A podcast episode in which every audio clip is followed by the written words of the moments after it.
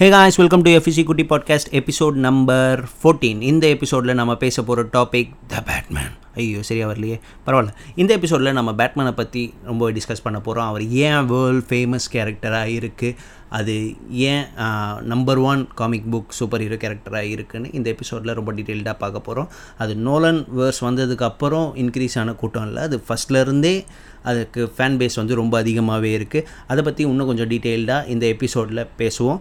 அதுக்கு முன்னாடி சப்ஸ்கிரைப் பண்ணலன்னா கண்டிப்பாக சப்ஸ்கிரைப் பண்ணுறங்க பெல் ஐக்கான் கூடவே ப்ரெஸ் பண்ணிவிடுங்க நாங்கள் போடுற ஒவ்வொரு போஸ்ட்டுக்கும் உங்களுக்கு நோட்டிஃபிகேஷன் வரும். பேட்மேன் கேரக்டரை நைன்டீன் தேர்ட்டி நைனில் பாப் கேனும் பில் ஃபிங்கரும் வடிவமைச்சாங்க பாப் கேன் முதல் முதல்ல பண்ணும்போது அவருக்கு வந்து ரெட் ரெட் சூட்டு ப்ளஸ் ஒரு பிளாண்ட் ஹேரை வச்சு ஒரு விங்ஸ் எல்லாம் வச்சு ஒரு மாதிரி ஃபங்கியான ஒரு கேரக்டரை தான் உருவாக்குனார். பட் பில் ஃபிங்கரோட இன்புட்டால் அவங்க வந்து கொஞ்சம் டார்க் கிரிட்டி கேரக்டர் இப்போ இருக்கிற பேட்மேனுக்கு ஃபீச்சர்ஸ்லாம் இருக்கிறதுக்கு காரணம் பில் ஃபிங்கர் தான். பட் இதுவே லேட்டாக தான் அவருக்கு வந்து அந்த க்ரெடிட்ஸை கொடுத்தாங்க. இப்போ வரைக்கும் பேட்மேனோட க்ரியேட்டர் பாப்கேன் தான் சொல்லுவாங்க. பட் ஸ்டில் பில் ஃபிங்கர் இல்லைன்னா பேட்மேன் இந்த அளவுக்கு ஃபேமஸ் ஆகிருக்க முடியாது. அதுதான் உண்மை. பேட்மேனோட கேப் வந்து டாபின்சி கிரியேஷனோட ஸ்கெட்சில் இருந்து எடுத்தது. அதாவது அவர் வரைஞ்ச ஆர்னி தாப்டார் விங் சூட்டில் இருந்து தான் இது இன்ஸ்பயர் பண்ணி பேட்மேனோட கேப்பை வரைஞ்சாங்க. அது மட்டும் இல்லாமல் பேட் மொபைல் வந்து முதல் பேட் தீம்டு வெஹிக்கல் கிடையாது. பேட் பிளேன் தான் பேட் மொபைலுக்கு முன்னாடியே வந்துருச்சு. நைன்டீன் தேர்ட்டி நைன் காமிக்ஸ்லேயே அதை வந்து இன்ட்ரடியூஸ் பண்ணிட்டாங்க. அதே மாதிரி பேட்மேன் கேரக்டர் இந்த அளவுக்கு ஃபேமஸாக இருக்கிறதுக்கு காரணம் அவருக்கு சூப்பர் பவரே இல்லாதது தான் பேட்மேன் அன்அத்தாரைஸ்டுன்னு ஒரு புக் இருக்குது அதில் வந்து ஒரு சாதாரண மனுஷன் பேட்மேன் ஆகணும்னா முந்நூறு மில்லியன் டாலர்ஸ் இருந்தால் அவரால் பேட்மேன் ஆக முடியும்னு சொல்லியிருந்தாங்க. அதாவது முந்நூறு மில்லியன் டாலர்ஸ் எதுக்குன்னா bat cave bat mobile bat suit இந்த மாதிரி எல்லா கேஜெட்ஸ் எல்லாத்துக்கும் அஃபோர்ட் பண்ணுறதுக்கு தான் அந்த த்ரீ ஹண்ட்ரட் மில்லியன் டாலர்ஸ் அந்த த்ரீ ஹண்ட்ரட் மில்லியன் டாலர்ஸ் இருந்தால் கண்டிப்பாக நம்ம பேட்மேன் ஆக மாட்டோம். ஒரு தனியாக ஒரு ப்ரைவேட் ஐலாண்ட் வாங்கிட்டு ஜாலியாக ஜம்முன்னு செல்ஃபிஷாக உட்காந்துட்டு இருப்போம் அதனால தான் பேட்மேனை மனித கடவுள்னு சொல்கிறோம் நான் முன்னாடியே சொன்ன மாதிரி நோலன் ட்ரைலஜிக்கு அப்புறம் பேட்மேனுக்கு வந்து சடனாக ஃபேன்ஸ் பூம் ஆகலை. அதுக்கு முன்னாடியே பேட்மேன் ஃபேன்ஸ் வந்து ரொம்ப பெரிய குரூப்பாக தான் இருந்திருக்காங்க. அதுக்கு ஒரு உதாரணமாக ஒரு விஷயம் சொல்கிறேன் நைன்டீன் எயிட்டி நைனில் டிம் பர்டன் எடுத்த பேட்மேன் படத்துக்கு மைக்கேல் கேட்டனை கேஷ் பண்ணியிருந்தாங்க. அப்போது டபிள்யூபிக்கு ஐம்பதாயிரம் லெட்டர்ஸ் அந்த டெசிஷனை எதிர்த்து ஆங்க்ரியோடு வந்திருந்தது.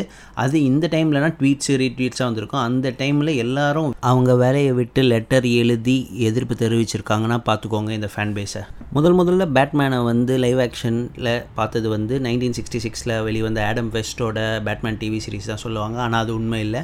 நைன்டீன் சிக்ஸ்டி ஃபோர்லேயே பேட்மேன் ட்ராக்குலான்னு ஒரு படம் வந்திருந்தது. அதை வந்து ஆண்டி வார்ஹால்னு ஒருத்தர் எடுத்திருந்தார். அது டிசிக்கு தெரியாமே எடுத்திருந்தார்.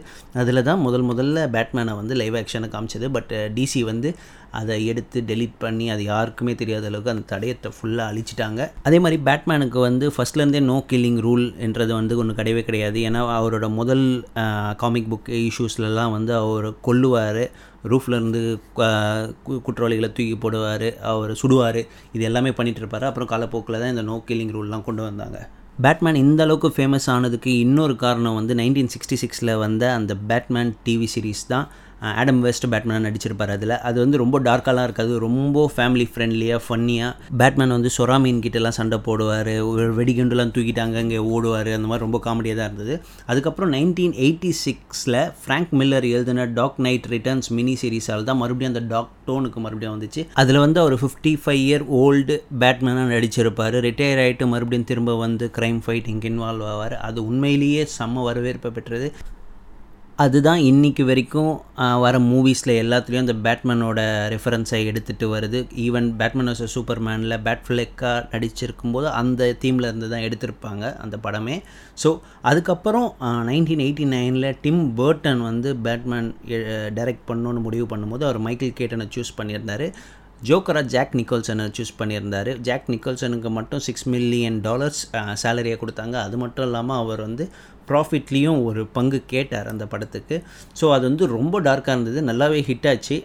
மைக்கேல் கேட்டான்லாம் வேணான்னு சொல்லிட்டு இருந்தவங்க எல்லாருக்கும் பிடிச்சது மைக்கேல் கேட்டானா. அதுக்கு அடுத்து பேட்மேன் ரிட்டர்ன்ஸில் வந்து இன்னும் டார்க்காக எடுத்திருந்தாங்க. ரொம்ப கொஞ்சம் அடல்ட் கண்டென்ட்லாம் போட்டு ரொம்ப டார்க்காக எடுத்திருந்தாங்க. அதனால் அது டபிள்யூபிக்கு பிடிக்காமல் போயிடுச்சு.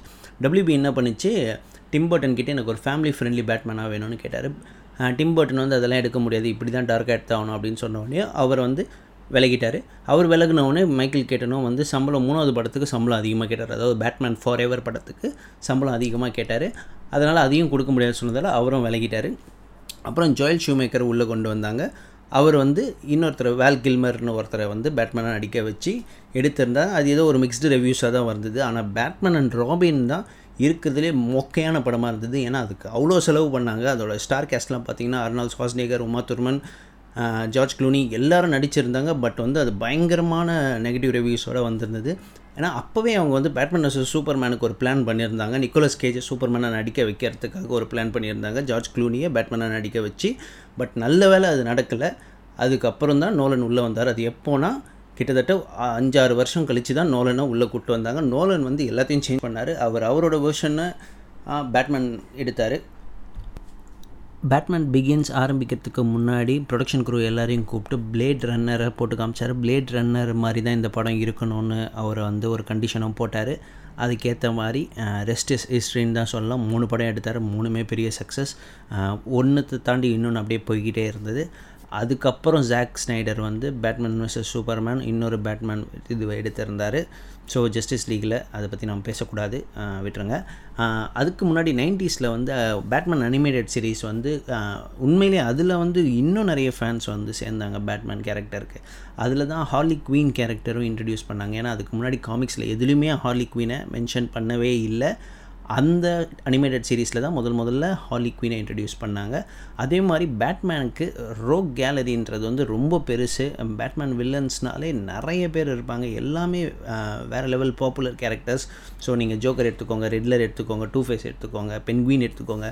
எல்லாருக்கும் ஒரு நல்ல பேக் ஸ்டோரி வச்சு எல்லாத்தையும் கரெக்டாக ஒரு கதையம்சம் வச்சு எல்லாருக்கும் அந்த காத்தம் சிட்டிலேயே ஒரு கதையை ஒரு பேக் ஸ்டோரியை எழுதி எல்லாமே ஈக்குவலாக க்ரியேட் பண்ணி சூப்பராக க்ரியேட் பண்ணி வச்சுருப்பாங்க. அதே மாதிரி இந்த அனிமேட்டட் டிவி சீரீஸில் தான் கெவின் கான்ட்ராயும் மார்க் ஹாமிலும் பேட்மேனும் ஜோக்கரும் நடிச்சிருந்தாங்க வாய்ஸ் கொடுத்துருந்தாங்க. கெவின் கான்ட்ராய் வந்து அதுக்கப்புறம் ஆர்க்கம் கேம்ஸ்க்கும் வந்து வாய்ஸ் கொடுத்துருந்தாரு. கூடவே மார்க் ஹாமிலும் ஜோக்கர் கேரக்டருக்கு ஆர்க்கம் கேம்ஸ்க்கு வாய்ஸ் கொடுத்துருந்தாரு. டெக்னிக்கலி கெவின் கான்ட்ராய் தான் அதிகமாக பேட்மேனாக ப்ரோட்ரே பண்ணது. அடுத்து ஆர்க்கம் சீரிஸ் எடுத்துக்கிட்டோன்னா Arkham series one of the best one of the best இல்லை தி பெஸ்ட் சூப்பர் ஹீரோ கேம்னு சொல்லலாம். ஏன்னா அதில் நாலு பார்ட் இருக்குது நாலு பார்ட்டில் வந்து டபிள்யூபி மோன் மான்ட்ரியல் எடுத்த அர்க்கம் ஆர்ஜின்ஸ் எனக்கு அந்த அளவுக்கு பிடிக்காது. பட் மிச்சம் இருக்கிற மூணு பாட்டை ராக் ஸ்டெடி எடுத்திருப்பாங்க. Arkham Asylum Arkham Arkham City and Arkham Knight இந்த மூணு பாட்டும் வந்து உண்மையிலேயே வேறு லெவல் கேமாக இருக்கும். விளையாடலைன்னா தயவு செய்து விளையாடுங்க. நீங்கள் ஒரு பேட்மேனாகவே ஃபீல் பண்ணுவீங்க. அந்த ஸ்ட்ராட்டஜி அந்த டிடெக்டிவ் மோடு எல்லாமே சூப்பராக இருக்கும். அதில் வர சைட் மிஷின்ஸ் கூட உண்மையிலேயே வேறு லெவலில் இருக்கும். அதுவும் அந்த ஆர்க்கம் நைட்டில் வந்து பேட் மொபைலில் ஓட்டலாம். அந்த பேட் மொபைல் உள்ளே உட்காரும் போதும் வெளில எஜெக்ட் ஆகும் போதும் வேறு லெவல் கட் சீன் இருக்கும். அந்த கட் சீனுங்கே பார்த்தாலே கூஸ் பம்ஸ் ஆகும். அந்த அளவுக்கு வெறித்தனமாக இருக்கும். அது மட்டும் இல்லாமல் பேட்மேன் வந்து யாரை வேணால் எப்படி வேணால் எதிர்கொண்டு அவரை ஜெயிக்க முடியும். ஈவன் டார்க் சைடையே ரெண்டு தடவை அவர் பீட் பண்ணியிருக்காரு. சூப்பர்மேனை பற்றி சொல்லவே வேணாம் இந்த ப்ரெப் டைமில் வந்து அவர் யாரை வேணால் எப்படி வேணால் டெஃபீட் பண்ணுவார். அவர்கிட்ட அந்த ஸ்ட்ராட்டஜி இருக்குது அதனால தான் அவர் one of the most unique super hero Canada யூனிவர்சிட்டியில் பேட்மேனை பற்றின ஒரு கோர்ஸே இருக்குது சயின்ஸ் ஆஃப் பேட்மேன் அந்த கோர்ஸ் வந்து அடாப்டபிலிட்டி ஆஃப் ஹியூமன் பாடியை பற்றி எக்ஸ்பிளைன் பண்ணுவாங்க. எந்தெந்த கண்டிஷனில் ஹியூமன் பாடியில் தாங்க முடியும். அது பேட்மேனோட கம்பேர் பண்ணி ஒரு கோர்ஸ் இருக்குது கனடா யூனிவர்சிட்டியில் வேறு எந்த சூப்பர் ஹீரோக்கும் இப்படி ஒரு கோர்ஸ் அவங்க வடிவமைச்சது இல்லை.